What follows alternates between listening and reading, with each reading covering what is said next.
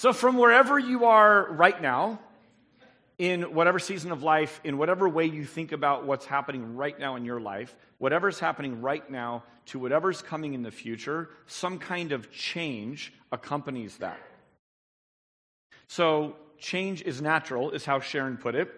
And we're going to kind of look at that. Here's what's really interesting. Statistically, in this room, 10% of you run toward change. We heard it in some of the answers, didn't we? It's beautiful, it's exciting, it's necessary, right? Those are the people probably who tend to, to run toward change. 10% of you absolutely despise change. You, you go kicking and screaming into the future. And statistically speaking, 80% of you are somewhere in between those two answers. So you say, I'll go, but you need to convince me, right, of, of something being good. So, so kind of early adopters, late adopters, and sort of the bell curve that's there. Now, what these numbers communicate is called the spice of life. Oftentimes, you marry someone who's not in the same statistical category around change as you. Certainly, in a church family, in a business, in a band, in a school, in any kind of family or venture together, there are people who have different uh, perspectives about change. So, whether you are stuck, stubborn, safe, or sprinting toward change, here's a couple of things. There is opportunity here um, because no matter where you fall in the realm of how you sort of respond naturally to change, you actually need other people around you to guard you from your natural weaknesses. Wouldn't you agree that those who sprint toward change often are in danger of running off a cliff? Yeah, because they're just like, change, let's do it. And those who never, ever, ever want to change need people around them. They actually need people in their community speaking into their life to guard them from their natural tendencies and weaknesses, which would be to never change. So, this idea of, of having others around you that protect you is one part of it. Here's the other part of it. Hear me really clearly. No matter where you fall in this bell curve, your voice is needed. In a healthy community, the voice of those calling for and leading and pushing for change are needed. Christian, in the power of the Holy Spirit that resides in you, guiding you into all truth, speak out. Raise your hand, call a meeting, say, Yeah, but let's, let's not stay stuck here. Let's move forward in this. And those of you on the far end of not liking change and being resistant to change, your voice is needed as well. Here's what I want you to see. In Acts chapter 11, we sort of see this whole dynamic going on. Look at the title for a second. And I have this title up here, and it's, it's, um, it can be read kind of two ways. Look at just the red wording for a second. It says, Change is, period. Change is. That speaks to what you were saying, Sharon. It means that the only constant is change. Change is happening all of the time. Every single morning that you wake up, every single night that you fall asleep, change is going on. Becky was gone. She was out of town on Friday night. And as I'm tucking in my kids, there's one kid in particular who I knew would struggle the most with mom being gone. I'm tucking in Everly, and I said, Everly, you've got this. You can do this. We can make it through. The two that would struggle most with mom being gone was me and Everly. so we prayed and we tucked in. We said, We got this. Here's what happened I went to sleep. And at some point in the night, I heard the door open and I, I heard someone walking in. And I have this very weird thing. I'm a deep, deep, deep sleeper. Um, but then when I'm, when I'm sort of woken up, the, like my, my first sense being woken up in the middle of the night is rage. Rage and attack. I want to attack whatever's happening because something must be wrong. So I hear someone walking in and I hear myself saying, Who is it? Which one are you? Which kid is it? Who is it? What's wrong? This is my natural state when I wake up in the middle of the night. Even while I'm saying it, I am beginning to come out of the fog of sleep saying, it doesn't really matter. I knew it was one of my kids. It doesn't matter which kid is there. Um, and so I'm trying to sort of change from zombie sleep like state into like comforting, nurturing dad. Meanwhile, Everly, Everly is going, Mom, Mom, like really loud and aggressively. She's pretty aggressive in her wake up state too. Mom, it's pitch black. Mom, where's mom? Mom, where's mom? I've now come out of it enough to give her a logical answer. Mom is in El Dorado Hills with Briley's bridal shower. She doesn't need to know this. She's nine. She's half asleep. So we're having this conversation, and I finally just said, Here, just get in bed. And she goes to sleep. And in my mind, I thought I should really get her back to bed so I can have a peaceful rest of the night. And that was the last thought that I had in my head. We both woke up, and Everly wakes up next to me, and she goes, I don't even know how I got here. she didn't remember anything of what happened. So I told her the story. Every single morning that you wake up, you go through a change, right? We're constantly changing. Change is. Here's the other way to read this change is dot, dot, dot. So not only is change just absolutely factual, and you can bury your head or you can run towards it, you can deny it's happening or you can sort of engage with it, but change is dot, dot, dot. Here's what I mean by that. What I mean by dot, dot, dot is a variety of answers apply. Isn't it true that change, depending on the season of life, depending on what kind of change we're talking about, here's what I didn't do I didn't qualify the, what kind of change we're talking about. So is change good or bad? It depends. What are you talking about? What are you changing?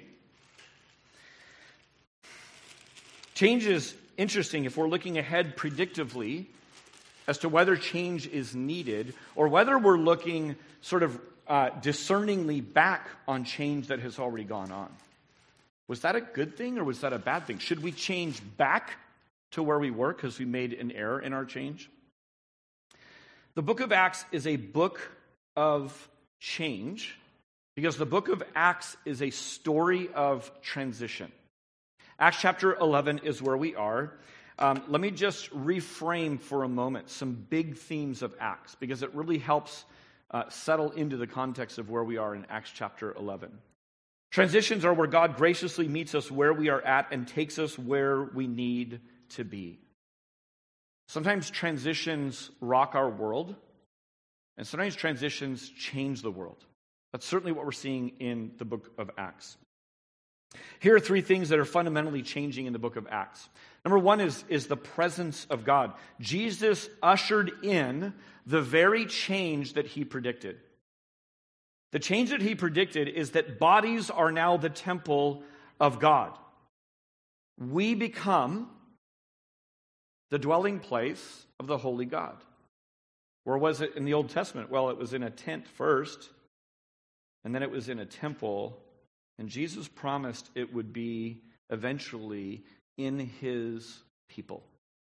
So we now have these mobile temples of the holy God that venture and go into every nook and cranny of society and our community. No longer do we go somewhere to meet with God. God comes to us, Emmanuel, and he stays with us.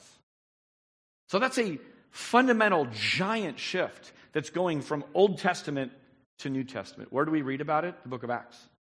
It's a major time of transition. Here's another one power and personality. God is three in one Father, Son, and Holy Spirit.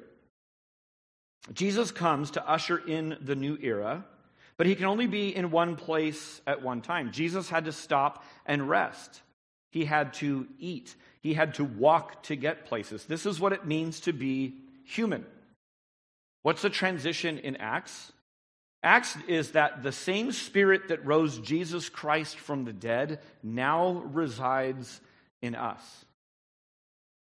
So if Jesus is sort of center stage in the Gospels, the Holy Spirit is center stage in the book of Acts.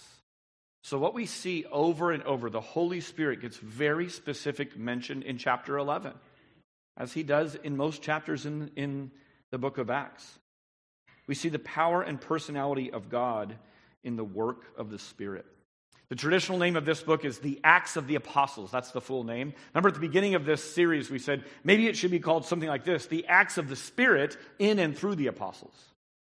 Because that's where that gives proper glory to who's really moving and orchestrating these transitions. Here's the third one evangelism and apologetics. What is evangelism? It's sharing the good news in word and deed. What's apologetics? It just means defending the faith, being able to give answers that are reasonable as to why we believe about the name and mission of God. What's going on in, in the book of Acts? Well, remember in the Old Testament, evangelism and apologetics was localized and it was specialized. And now it's become universal. So in the Old Testament, God would raise up specific leaders, prophets, priests, and kings and they would either announce God's plan or they would accomplish God's plan. And it was very specialized. The Holy Spirit would come and fill that individual, prompt them with utterances or special uh, powers to, to move this thing forward. And what Jesus does when he comes on the scene is he fulfills, he is the perfect and ultimate prophet, priest, and king. And now he gives us this life as Christians. He is now forming Jesus' life is being formed in us as Christians. That's what we're participating in. And so what happens with evangelism and apologetics is kind of like crowdsourcing. All of a sudden, every Christian is an evangelist. Every Christian is called to be ready to give reasons and answers for the hope that was within us. These are incredibly exciting, monumental shifts in the story. And while you're going through it, it can be really upsetting. Isn't that true? Change while you're going through it can be very, very disorienting. So, all three of these big transitions from the book of Acts are actually seen in this chapter. I'm going to point out just a couple of things. The huge headlines going on are these that Gentiles, that is, non Jewish people, are hearing the good news of Jesus Christ.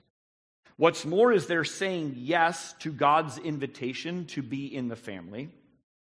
What's even more than that is they are receiving the Holy Spirit, unmistakably sealing them in God's household. And the final headline is that Jews, you can now eat bacon. That is seen in the book of Acts, chapter 11. Now, not everyone is thrilled with change. Not everyone is thrilled with these giant transitions that God is accomplishing. I have my own descriptions today. I'm going to give them to you, and you can fill them in in the handout if you want. Number one is this that change is stirring up trouble. Change is stirring up trouble. Acts chapter 11, verse 1 says this now, the apostles and the brothers who were throughout Judea heard that the Gentiles had also received the word of God. So when Peter went up to Jerusalem, what we might expect, because we know the end of the story, is when he goes back to Jerusalem, that there are shouts of joy, that God is now moving the mission forward, and that Gentiles are receiving the good news of Jesus Christ. Godless people have begun to worship God. That's what we might expect. It's not what happens. Verse 2 So when Peter went up to Jerusalem, the circumcision party criticized him, saying, You went to uncircumcised men and ate with them. All right, this sounds like no big deal to a lot of people. Uh, getting yourself in a Jewish mindset is a huge deal. Putting yourself in a Jewish tradition, huge deal. Who's the circumcised uh, circumcision party? It's just code for Jews. Jewish Christians is who's being talked to. Why are they party poopers? Well, God's plan is now going global. And where God has sort of hinted and nudged at the plan, right? all of a sudden, um, he is stating things plainly. He is bulldozing uh, to sort of reorient and reframe how things are going to move forward from this point on. The Jews in Jerusalem are suspicious of the change. I've already said this, but this is actually a good thing. It's actually a good thing that Jews, Jewish Christians in Jerusalem are saying, whoa, whoa, whoa, whoa, whoa, wait a minute. What? You went and ate with uncircumcised Gentiles? What's going on? Now, we don't know the tone. We can't always totally infer the, the tone of this. But if you are slow to trust, if you are cautious of change, if you don't immediately readily buy the slogan that everyone is posting and repeating and saying, woohoo, Good for you. You are needed in the community. Your voice is needed. Like, wait a minute, huh? Is anyone else questioning this? It's actually a good thing to be slow to change. A Christian is always supremely concerned with these kinds of questions Am I walking with God or am I walking ahead of God? Am I keeping in step with the Spirit or am I lagging behind? There's a time when staying behind is the wrong thing and moving forward is the wrong thing. How do you discern which is which? Again, change is hard to navigate. God is leading his people to take his message globally, and this is new. Change is hard, and so conversion is necessary. Let me point out two giant miracles that are going on. Jim covered Acts chapter 10 two weeks ago, and it's, it's, uh, it's being recapped in some ways here in Acts chapter 11. Here's miracle number one Cornelius' dead stone heart his Gentile godless ways, he is converted and given a heart of flesh. He's given eyes to see that Jesus is the Messiah and that there's one true God and he's worth devoting your life to. That's the first conversion miracle that's going on. Anytime someone is converted from a non Christian to a Christian, a miracle has taken place. Angels are parting and rejoicing, and so should we. It's a massive deal, but it's not the only conversion going on. Cornelius needed converting, but you know who else did? Peter. Peter has a conversion going on, and God's the one accomplishing it. You say, wait a minute, isn't Peter already a Christian? Isn't he the one preaching the gospel to make other people Christians? Yes. The conversion Peter needs is his own prejudice. He has a mindset about how things are and will continue to be, and God needs to convert Peter's prejudice. What's the prejudice? Well, it's that Jewish people would never be caught dead eating with non Jewish people. And God needed to convert him. So, how does Peter, a church leader, by the way, address conflict in the church? Look at verse 4. But Peter began and explained it to them in order. Pause. Peter's gentle answer is about to turn away the wrath of Jewish Christians who are really torqued that he's eating with Gentiles. Peter's words give grace according to the need of the moment. Peter speaks the truth that they didn't want to hear in love, which they most certainly needed. In short, what I would say is that Peter responded like a Christian. Everything I've just said to you are plain speaking principles found in the Bible for all of us to be engaged in. Notice he doesn't fly off the handle. He doesn't exert his authority. He doesn't say, How dare you question? He doesn't fly into a rage of, Why can't you get the program? God's doing something miraculous. Why can't you just see that? Doesn't do any of that. Verse 5. I was in the city of Joppa praying, and in a trance I saw a vision, something like a great sheet descending and being let down from heaven by its four corners. And it came down to me. Looking at it closely, I observed animals and beasts of prey and reptiles and birds of the air. And I heard a voice saying to me, Rise, Peter, kill and eat. But I said, By no means, Lord, for nothing common or unclean has ever entered my mouth. He's kosher. But the voice answered a second time from heaven, What God has made clean, do not call common. This happened three times and all was drawn up again into heaven. Change is hard, and so conversion is needed. Peter was seeing God announce a part of the new covenant. All foods are now clean. By extension, he's about to move this forward and say, guess what? All nations are, are now brothers. That's the new part of the plan that's being unveiled. Change is hard, and so God had to patiently tell him three times. Maybe the first time Peter thought this was a test. No way. I wouldn't touch that. I have a perfect track record of not eating that stuff. Three times God says, This is the new plan.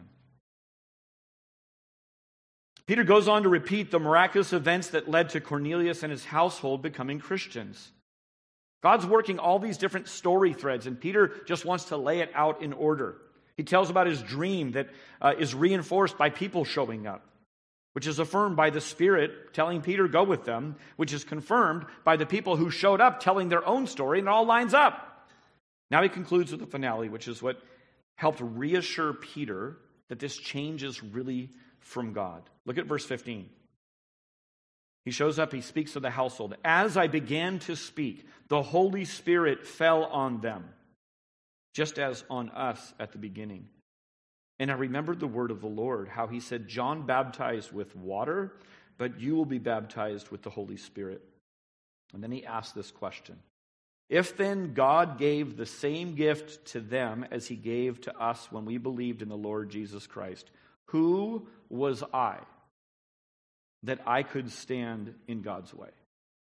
Here's a church leader laying it out, saying, Here's all the details of what happened. I ask you, congregation, how could I stand in God's way? Don't you see this the same way I do? Verse 18 When they heard these things, they fell silent and they glorified God, saying, Then to the Gentiles also, God has granted repentance that leads to life.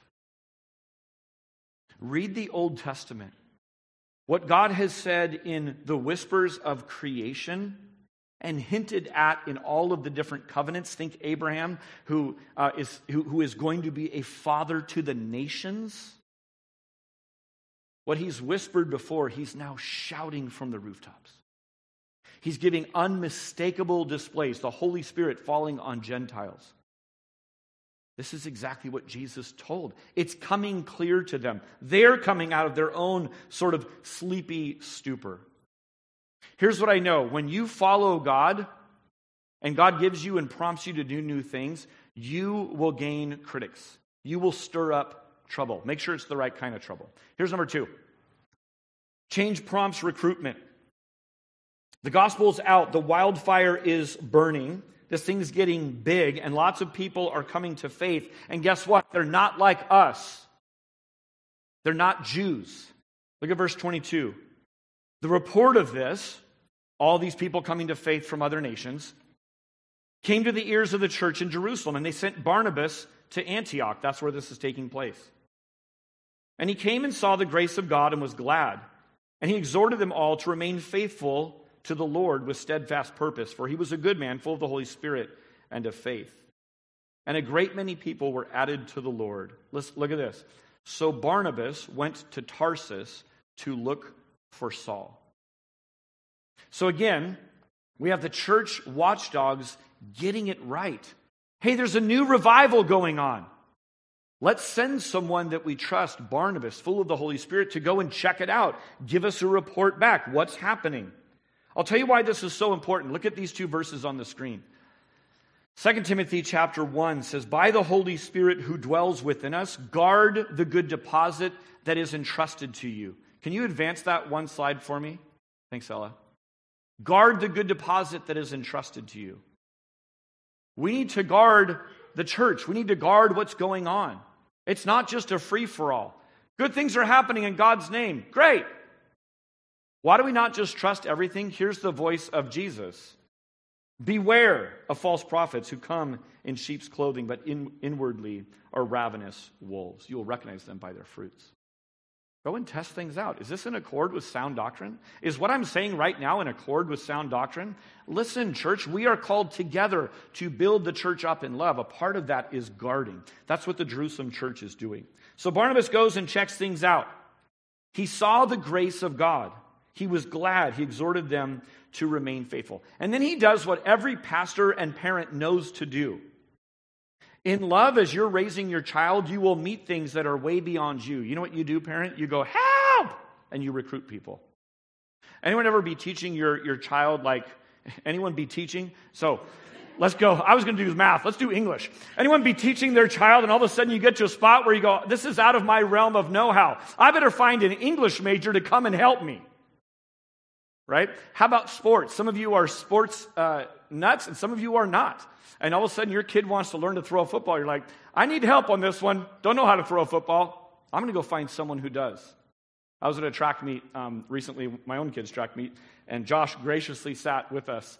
Uh, for a long time, just cheering our kids on. So cool. He sat next to my nine year old, who is a brainiac smart kid, and he is peppering Josh with DNA molecule questions. And I'm like, man, I need to recruit Josh to come and engage my nine year old's mind because I don't think like that. It was really good stuff. Here's what pastors do pastors also recruit. Church leadership says, man, we have this going on and we need help from the outside. I have a friend who's an absolute expert in, in um, apologetics, just defending the faith and rational arguments. He's the kind of guy that writes books. I said, let me take you out to lunch because I want to ask you, how would I teach, how would you teach a six week series?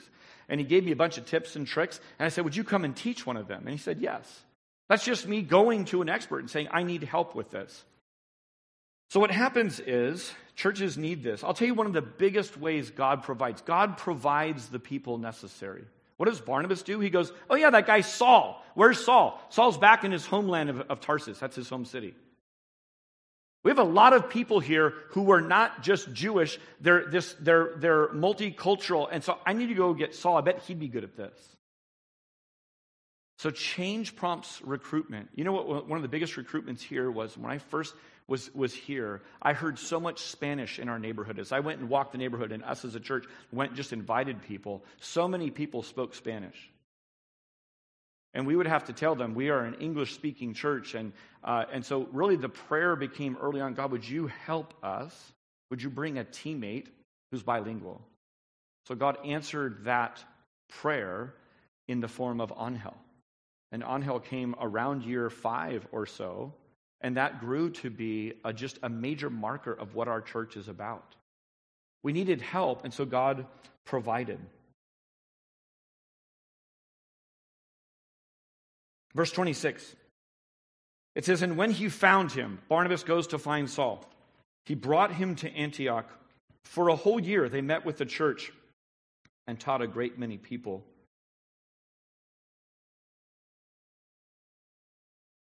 In case you're unclear on this. Christians are not just interested in making converts, more and more converts, people getting a decision for Christ. We are interested in maturing disciples. It's a huge difference, right? Um, we have an extended family member who has made many, many little people by several different women. Just making a bunch of extra people on the planet isn't necessarily honorable or good. Would you agree with that?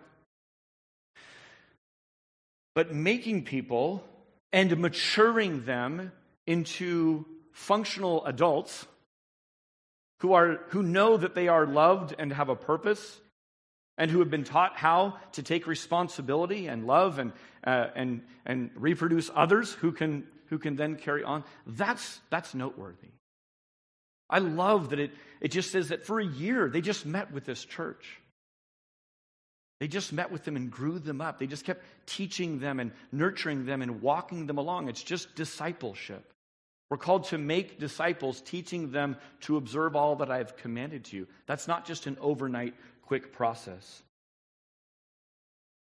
Here's what's powerful. While this congregation benefited from this power duo of Barnabas and Saul, Barnabas and Saul are being built up.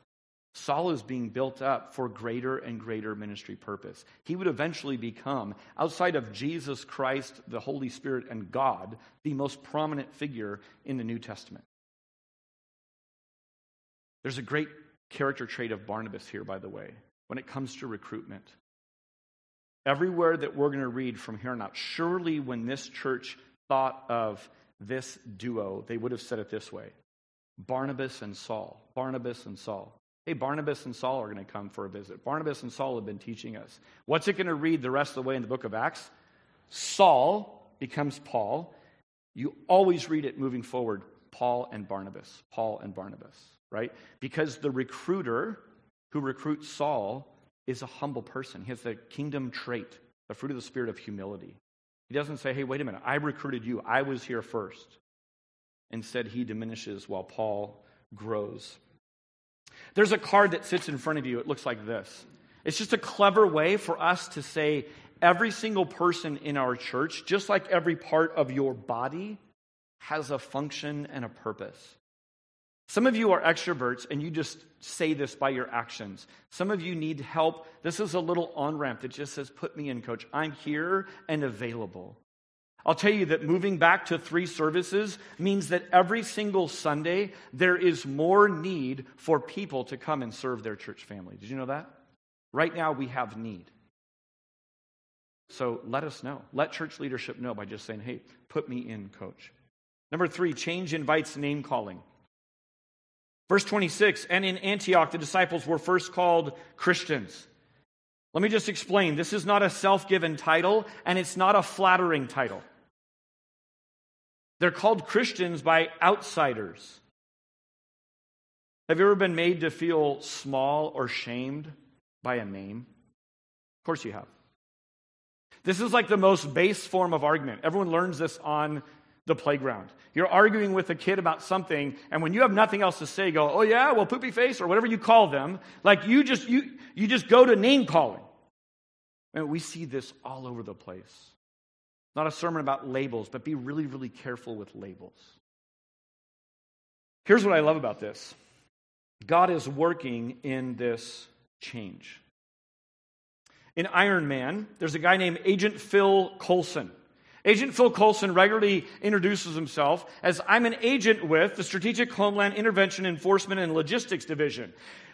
And he's teased by both Tony Stark and, uh, and Pepper Potts, who says, You got to work on that title. Like it's just such a mouthful, right? And what that becomes is what? SHIELD. Little acronym for SHIELD. So here's what's amazing. Do you know what the early Christians were called? Followers of the way. That's kind of a mouthful. God rebrands the whole thing, calls them Christians. Guess who gets to pick the name? Opponents of Christ. It's a derisive name, it's not flattering. What's really interesting is Christianity being called a Christian in some circles still, although this is long gone around the Bay Area, but in some circles opened doors in your community. Oh, you're a Christian. Oh, okay. People still put a fish, uh, you know, on their logo to sort of say like, "Hey, we want the Christians." This rebranding comes from name calling. What a commentary on how very out these Christians were with their faith, that others would see the change and call them, oh, you're like little, you're, like little Christs. That's where this name sort of came from. If you and I are going to be persecuted for name calling, let it be in this same vein. That we're just so mimicking the name of Jesus Christ that people attach it to us. We never even have to tell them we're Christians. Here's number four, lastly change sets the table for love. This ends with a prophet coming from Jerusalem to tell there's a famine coming to the whole world. Notice how the church responds. Verse 29. So the disciples determined, everyone according to his ability, to send relief to the brothers living in Judea. Remember, these are largely Gentile, non Jewish Christians. These are baby Christians sending help back to Jewish people. And they did so, sending it to the elders by the hand of Barnabas and Saul. Notice that this involved a decision.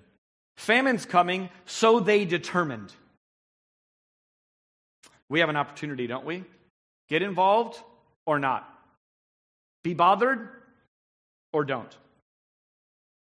May is Foster Care Awareness Month. There's so much foster care overlay on this that I want to show you just a couple of things. One of the things we see here is they actually care to give strategically before the help is needed. Let me have you look at this card for a second. On the back of this card are statistics of what happens when children age out of the foster care system. In other words, if no loving adult, if no safe home comes and gives himself to this child to change the family tree, these are the statistics that bear out from that. You know what foster care is? It is strategically helping people and families before the famine hits. They're already hungry. They're already in need. They're already hurting. There's already just, just an overflow of pain going on. But having a church mobilized to say, hey, you Humphreys who are going to step forward to open your home and fill your home with kids in need of a home, we're with you in this. We are determined to be bothered. We are choosing to get involved. Foster care is strategic, preemptive help. We know there is a massive famine coming if this doesn't change. This is why we as a church, just so you know, if you're new here, we are committed to this. We're not going away from this because the need isn't going away. Two more things quickly. Band, why don't you come on up? Notice this is a group effort. Each one did their part. Each one says, Let me, let me give what I'm able. Let me jump in with compassion. All of us have a role to play, not just in foster care, in caring for the famine and the needs of other people. When you have a group of people who are collectively concerned for outsiders, do you know what it limits? It limits infighting. Churches aren't alone in this, but churches are really good at starting to nitpick and sort of look around at each other. They gave less than I gave. What about that person over there? I heard this person said that. All kinds of infighting goes on. We are called to a much bigger vision, and when we collectively, as a group project, turn our concern to those outside, man, it limits the infighting. Finally, they followed through. It says, and they did so. They formed a plan and they executed. I love that. Some of you are executors. You're the ones who say, Did we actually do what we say we're doing? Man, you're needed in this church. It's great to have dreams. It's great to pray for people. I'll pray for you, brother, sister. Good. Can you do anything about it? We need you. We need you to come and like say, hey, let's actually put feet to this. Like, let's actually do something. That's what they did. They formed a plan. They sent funds, they sent relief before the famine even hit. Isn't that a remarkable picture? Isn't that inspiring? Like, that inspires me. This is a baby church, a new church. These aren't established Christians. They just have the Spirit of the living God, and they're doing the very same things God is calling us as a church to do. We're going to take communion right now. And the way that we're going to do it, if you don't have one of, uh, one of the communion elements, go ahead and leave it back there, Les. I want to invite you, I want to invite you to maybe have some sort of change to how you do communion this week.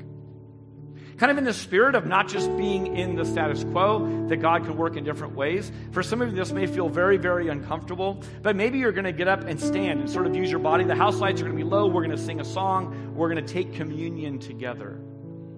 But if you always take it at your seat, maybe stand up. Go and get your elements and, and, and stand up.